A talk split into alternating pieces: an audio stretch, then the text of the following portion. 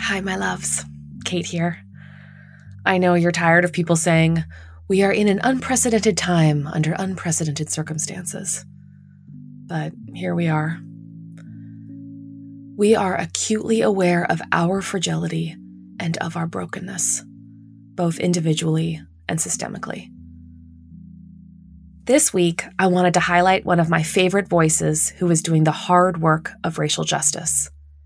He is the type of person who lets himself be cracked open to the pain of others.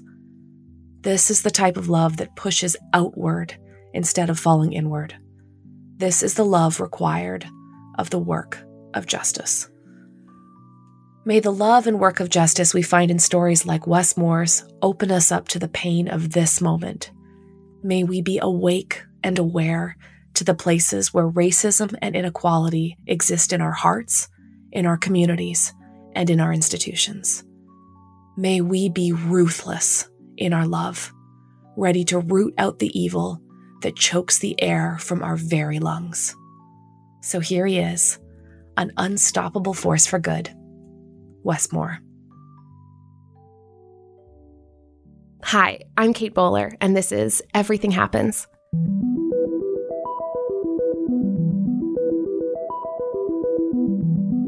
This podcast is about those moments when life just cracks open and how people move forward from there. Wes Moore grew up in a tough neighborhood in Baltimore and lost his father at a young age. And there were many moments when his life really could have gone off the rails. But now he's an incredible justice warrior and storyteller. He's a best selling author, a television producer, and a decorated Army officer. He founded Bridge EDU, which helps students transition from high school to college, and he leads the Robin Hood Foundation, which helps fund schools and food pantries and shelters in New York City. He wrote the best selling book, The Other Wes Moore, which we'll be talking about today. Now, Wes has a clear position on what it takes to make it in America. Not just hard work, not just luck, but something Americans don't usually talk about as much the life giving help of other people Wes, I am so lucky that you're here today. It is absolutely my honor, Kate. Thank you so much, and thank you for who you are. Oh, well, um, I will bring my little.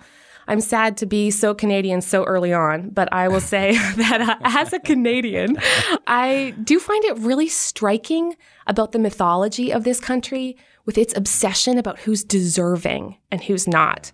Like this sense that life is always fair or with hard work and hustle, or that people should pull themselves up by their own bootstraps. But your book starts on a totally different note. Would you mind reading that first paragraph of your book for us? Absolutely. This is the story of two boys living in Baltimore with similar histories and an identical name Wes Moore. One of us is free and has experienced things that he never knew to dream about as a kid. The other will spend every day until his death behind bars for an armed robbery that left a police officer and father of five dead. The chilling truth is that his story could have been mine. The tragedy is that my story could have been his. Our stories are obviously so specific to our two lives, but I hope they will illuminate the crucial inflection points in every life, the sudden moments of decision where our paths diverge and our fates are sealed. It's unsettling to know how little separates each of us from another life altogether. Oh, wow. Wow. Well, tell me how and why you decided to start pursuing getting to know that other man named Wes Moore? You know, it's um it's interesting because there is this idea in this form of a mythology around the American dream. Yeah. Right. And first, as if that dream is not one that, that Canadians or Brazilians or Ghanaians or anyone else hold, but it's it's this dream of mobility, right? Yeah. It's this dream that you can sacrifice now and it mm. will benefit you or at least benefit your children or future generations, some of whom who you might not ever even meet. Mm. But there is this idea that tomorrow will be better than today. Yeah. Right. Yeah. And I remember it around the same time that I was receiving a Rhodes Scholarship, and I was getting ready to go to England. And uh, you know, I was one of 32 Americans and one of 90 students from around the world who who got received this scholarship. Wow. Um, there was oftentimes this celebration where you know you're on the the the front page of the local paper and yeah. people talking about how wonderful this is. And in the same newspaper, they have a whole series of articles about this robbery that left a police officer dead. Hmm.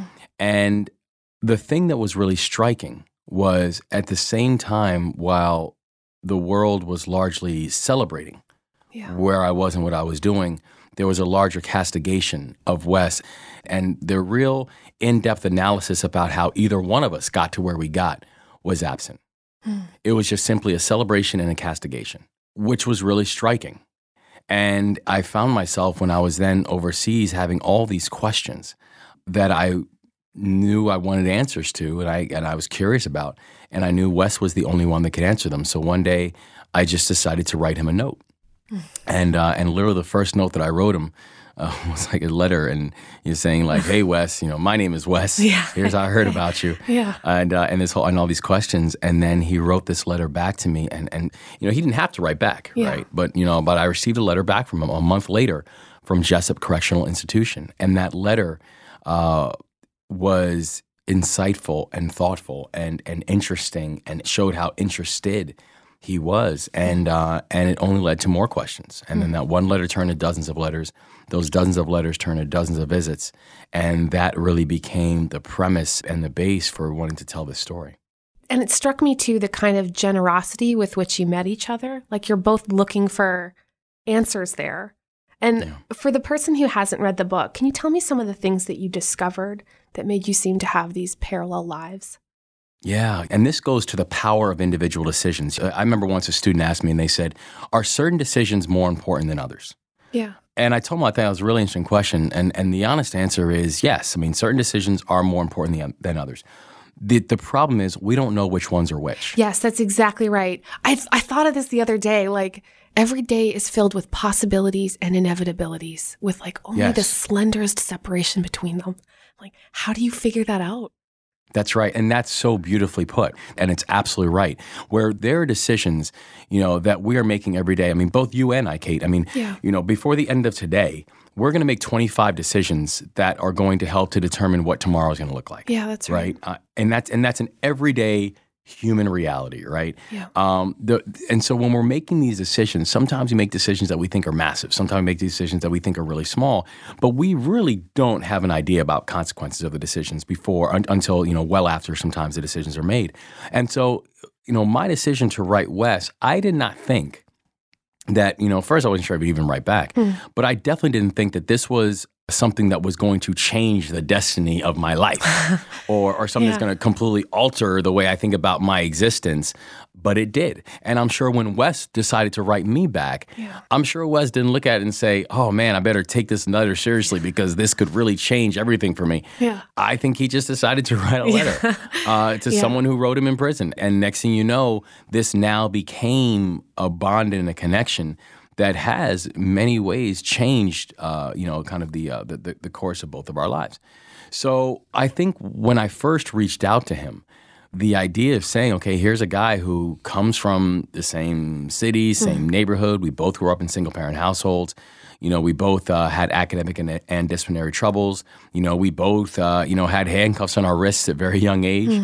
But here I am, and at that time, here I am in England uh, studying, and here he is at that time now in, in in the start of what is a life sentence for him. You know, how exactly does that happen, and how do we get there? And, and the, you know that it was about much more than just a shared name. I think that's what motivated it Yeah. initially. Um, but I don't think that either one of us knew that the small, what we thought was the small decision, either to write him or for him to write back, would have turned into what it uh, what it's turned into. Well, I love the way your book alternates between your two lives and like you both begin in this really really terrible place. Your dad had this awful experience at the hospital that I that I mean struck me so much because I when I was really really sick and very um openly dying, I went to the ER and uh, they sent me home with Pepto Bismol. And like, and like, I went back again and again and like begging for a diagnosis. So I eventually got some kind of treatment, but like, your dad didn't get that second chance. Can you tell me a bit about what happened? So he was a uh, a radio journalist, you know, the, the the breadwinner of our family, and he was complaining because he felt like something was going on with his throat, And uh, he actually finished what turned out to be his final show one evening. And, and that night, he was trying to get sleep and he couldn't sleep. Uh, because his throat was bothering so much to the point that he was trying to actually take medication, take uh, you know Tylenol Yeah. or something along those lines, and, and, and it wasn't going down his throat. Um, he then goes to the hospital the next morning. Um, you know, he he actually took himself because my mom was was going to take us to school Yeah. or to daycare. And when he showed up, he was tired because he hadn't slept. Um, he was, you know, looked disheveled, and there was an assumption that he did not have insurance. Oh. And he was trying to explain, uh, but you know, but obviously uh, wasn't heard. Yeah. And so he was sent home with the simple instructions to get some rest. And if it gets worse, to, you know, to let them know. And went home, and uh, five hours after he got home, he died. And literally died right in front of us. You know, he, he was suffering from something called acute epiglottitis.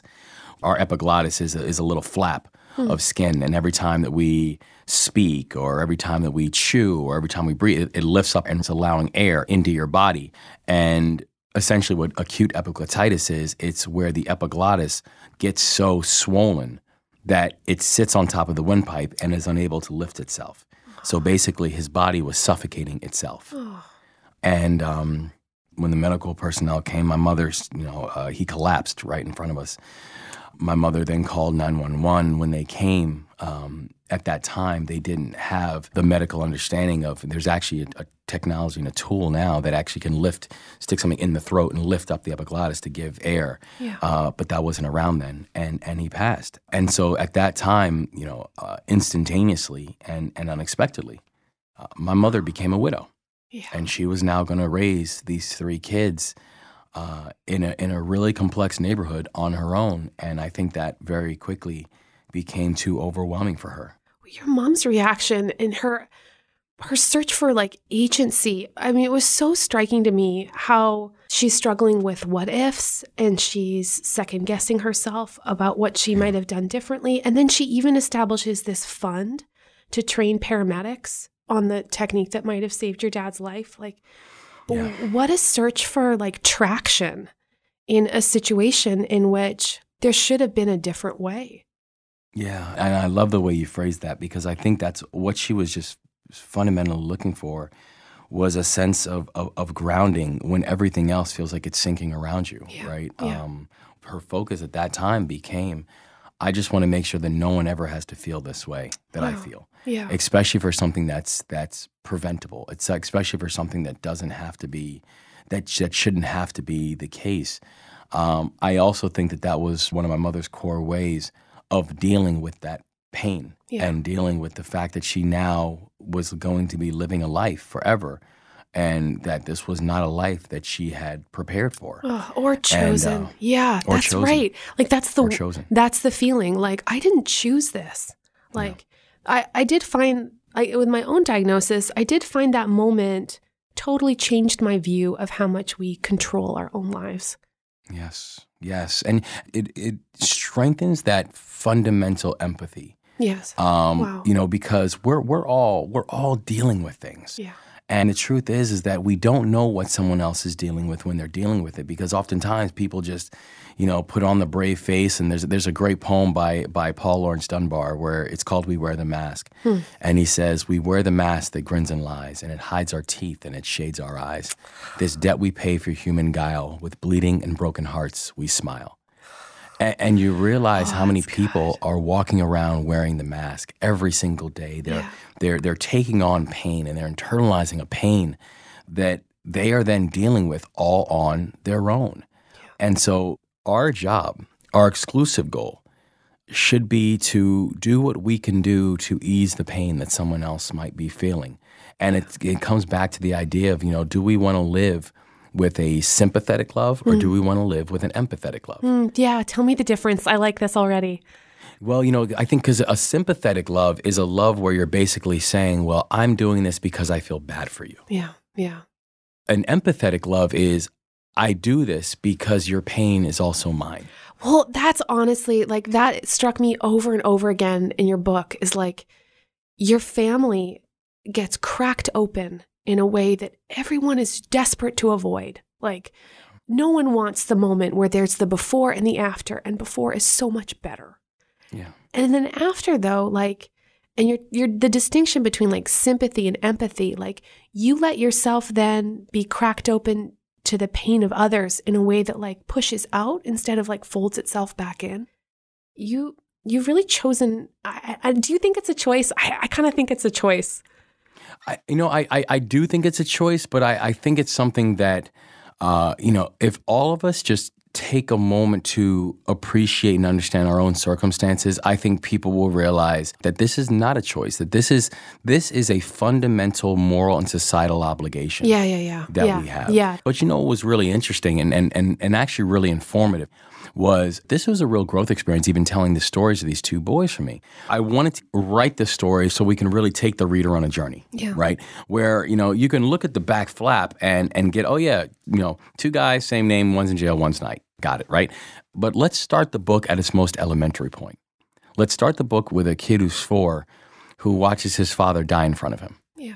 And let's start the book with another kid who's six who meets his father for the first time. Hmm. And start there. And then let's go on a journey about the decisions that these boys were making, the policies that were in place that were impacting their lives, the people who they had in their lives who were helping them to make those decisions. And the context in which all of those decisions were being made. And then let's help people to understand that that initial conclusion that we all might have gotten to quickly, you know, which in fairness is oftentimes, you know, glib and incomplete Yeah. um, is actually much more complex than people think. Because you know, one thing I tried to show with the with the book was there were specific moments in both of our lives that helped to determine the rest of our lives. Yeah. And some of those moments were things that we had no control over. Yeah. It wasn't like if Yeah. Yeah. Yeah. you yeah. know but, but like i think about i think about you know kind of in, you know one of the one of the first things we talk about was was you know wes's mother was the first one in her family to go to college she graduated from baltimore city community college with honors and then got accepted at johns hopkins university and then as she's a student at johns hopkins university first one in her family to go to college she then receives an, a letter indicating that her Pell Grants were cut. And the Pell Grants is a program that really helps under resourced and low income students uh, receive support in order to pay for the cost of higher education. And so when his mother has her Pell Grants cut for the second time in three years, she now realizes that she cannot afford to finish school. And she never went back. Hmm. And so she's now walking around with debt, no degree, and I can't help but think how different her life could have been had she had the chance to finish college. Because it's not just about the piece of paper, right? no. It's about that as she moved up in education, her networks would have changed, her friendships would have changed, her connections would have changed. And now you fast forward 20 years later, when it's not just Wes, but it's Wes's older brother, her oldest child, who is now getting picked up on charges of murder. Hmm. And you think about how these things have consequences and how those type of decisions, the decision to cut the Pell Grant program, it did not just impact Mary Moore, it impacted Wes Yeah. Because it now limited the opportunities that he, a young man who was simply born into this situation, it limited the opportunities that he was going to have for his life. And so, you know, when we talk about individual decision making, and I feel like there's a real and core and distinct marriage between the two, that it's both personal responsibility and it's societal responsibility. Hmm. But oftentimes we talk about personal responsibility as if that becomes the end all be all and thing that can, you know, increase mobility.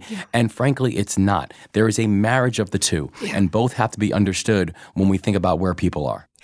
like you, I had a moment where my life got really shiny. So you become a Rhodes Scholar, like I'm finding a ladder and I'm just climbing it. and, and all of a Right. sudden I have a job and it's it's just the one of the best jobs in the field. And I'm experiencing that trajectory of unlimited possibility. And then the second I get sick, everyone rushes in with an explanation of why tragedy lands on me. So hmm. maybe I'm sick because I ate the wrong things, or maybe I had the wrong habits, or maybe I didn't pick the right healthcare provider.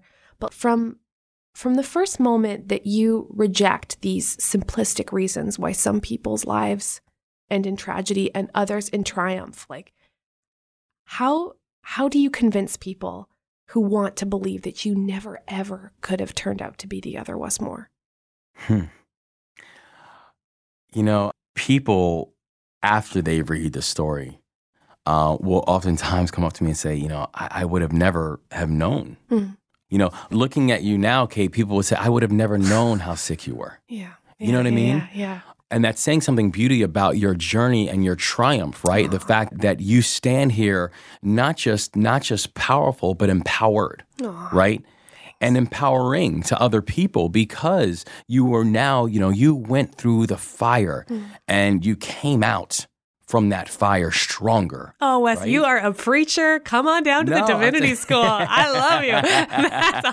That's awesome. no, but I think that there there's something beautiful about mm-hmm. that. But I, I think what it also means is people must be vulnerable enough to be able to understand your journey. Yeah, like take off the mask. I love that poem. Yes. But like the heartache underneath is that like sometimes things just come undone and the rest is, you know, the rest is beautiful too, but so much of it hides the reality that at some point it might actually not have worked out.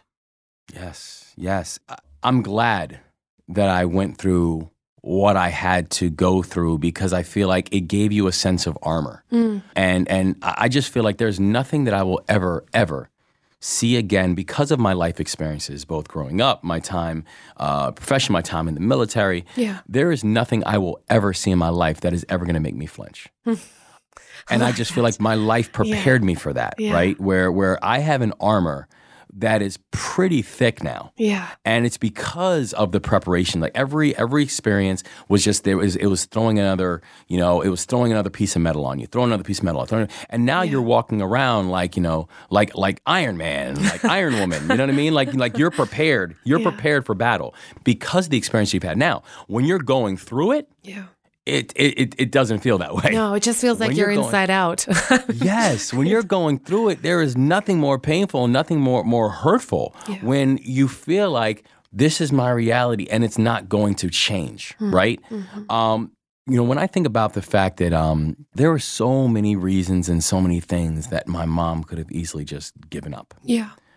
um, just said it, you know, she couldn't do it, and, and where every single moment where life, as soon as she felt like she was getting her head above water, where life just go ahead and pushes her head down again. Yeah.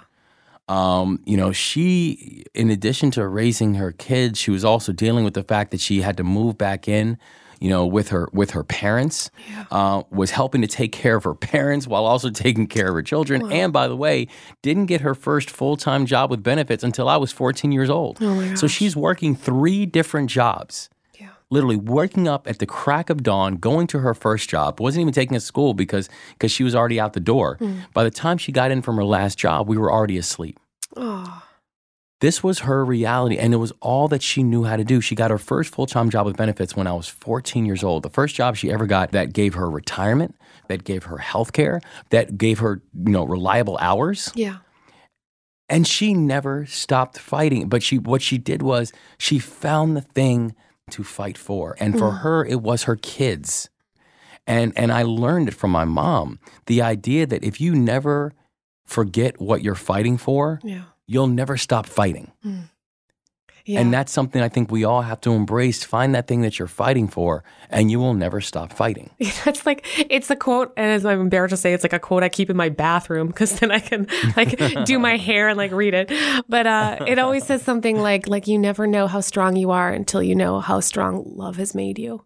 And like Mm. I do find like that feeling of being broken open connects so deeply to a sense of agency when I look at my when I look at my son and like Yes. wanting to be the person like wanting to be the person like I was always so afraid of being the thing that happens to him because like Mm. when you're sick like you are the bomb that goes off like you are the tragedy Ugh.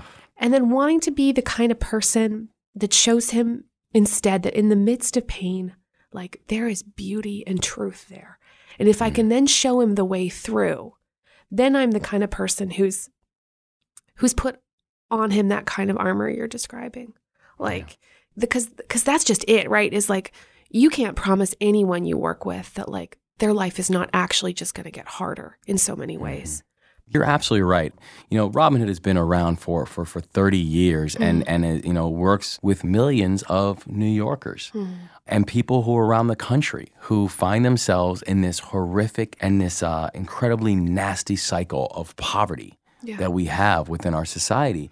And, and you're right, where, you know, you can't guarantee that you can fix things overnight. I mean, nobody can. Yeah. But you can guarantee to everybody who that happens to be their current reality, you can guarantee that they're not fighting it alone. Mm-hmm. That we all collectively are bringing this empathetic love to this fight. We're bringing an impatience to this fight. And honestly, there's a real personal sense of motivation behind it because of the fact, I mean, I know I stand here because there were people who believed in me before I was ready to believe in myself, hmm. right? I stand here be- because there were people who believed that this child, this son of, of an immigrant, deserved an opportunity to experience an, an, an American promise just as any other child. Yeah. And that there was never going to be any, any accidents of my birth, not being black, not being poor, not being from Baltimore, not being from the Bronx, not being fatherless, hmm. that was ever going to define me or that was ever going to limit me. Hmm. And and I think that that's the way that that that we have to approach our work is that our work isn't simply about how do you address food or how do you address housing or how do you address transportation or how do you address whatever. Yeah. it's how do you it's how do you lift up freedom hmm. Mm-hmm. freedom a basic freedom and a basic belief that your life is yours Yeah. and your destiny is yours and should not be controlled by Yeah. a circumstance or a structural limitation that was put in place oftentimes before you were even born. There's something so fundamentally not just un American, but there's something so fundamentally inhumane Yeah. about that. Oh man, Wes, when you describe stuff like this, I feel like yes, this is a prosperity gospel. I can believe it. Because Yes. like it's not the sort that says um, that puts the burden on the sufferer it's the kind that places the obligation on the shoulders of everyone and like right. can you tell me that one moment then where you figured out that life-giving community is the only way forward like when did you figure that out You know, the first time that I think I actually had it really kind of explained to me. And and I'm, I'm gonna be very honest. I think at this moment I did not really fully understand it. Yeah. Uh, I think it took a little while for me to get it, but it happened when I was about 13 years old, and uh, and I really didn't understand it at that time. Um, but I, I was I, I was sent away to a military school when I was 13, Hmm.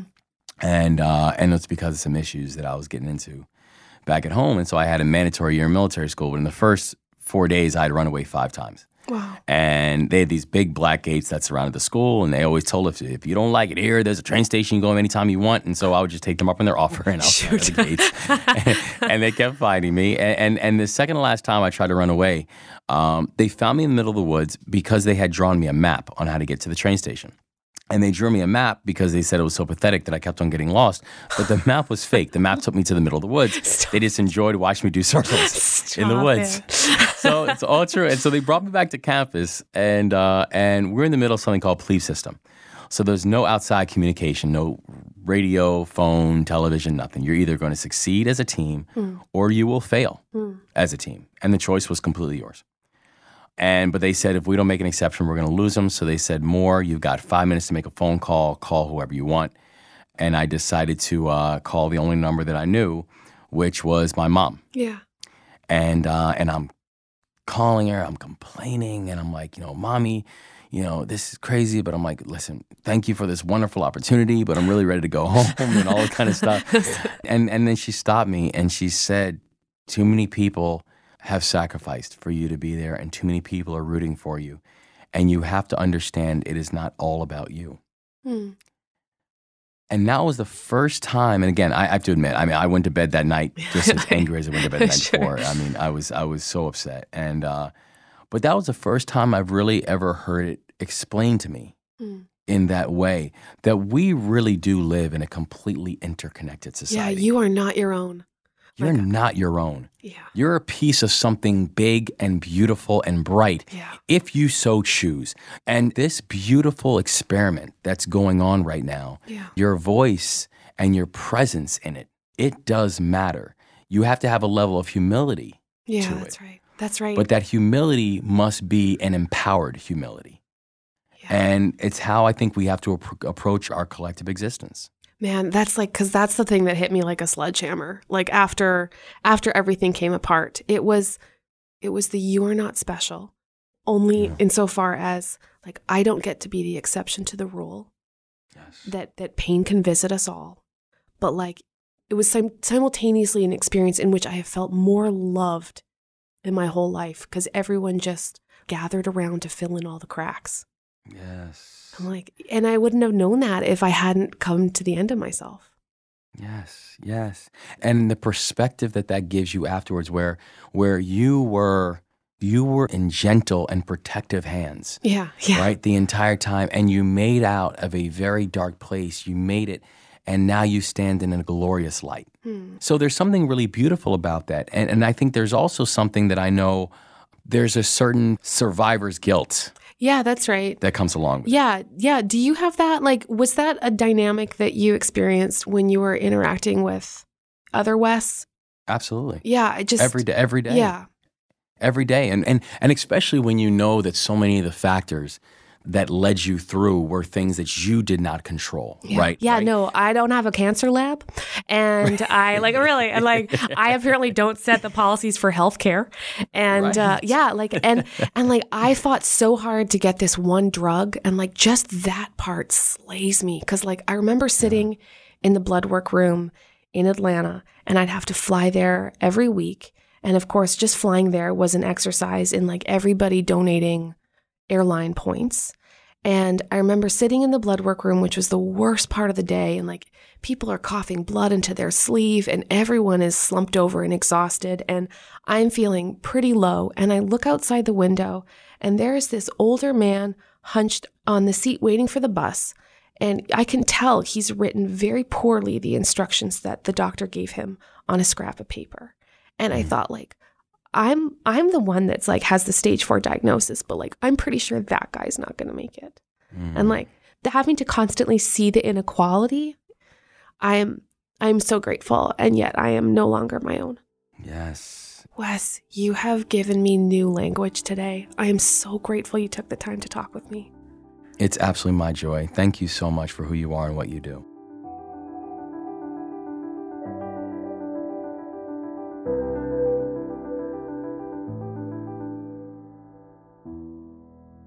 Isn't Wes amazing? I love what his mom said. She said, Too many people have invested in you. This is not about you. And I think it's so important to remember that as an immigrant from Jamaica, a mom like that knew what it was like to uproot, to invest, and to believe in dreams that cost her greatly. And that kind of love changed his life. The community that surrounded him that said, We owe each other to make better choices to find a different path or to stay on course. Because we just never know what our decisions are going to mean. I mean, I once chose a college based on the fact that the brochure showed people playing rugby. I didn't play rugby. And I ended up finding one of the only schools that paid good money for international students. We just don't know where our lives are going to take us. And I hope that randomness gives us, like Wes, a greater charity toward others. I think of all the people that respond to my situation with minimizing, like at least it's not, or teaching, have you tried? Or solvers who are just ready to force uh, essential oils, I suspect, on me at any moment. But I think on top of those categories, Wes Moore would add rationalizers. People want a reason why it couldn't be them that bad things happen to. We need people like Wes to remind us that we are all the same. This is not about you, he would say. This is about us.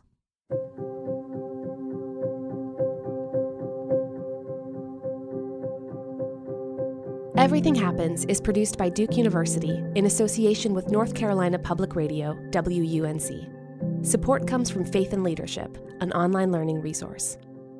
And so many thanks goes to my awesome team Beverly Abel, Allison Jones, Amanda Hite, and the Be the Change Revolutions team, Ivan Panerewski, and Random House.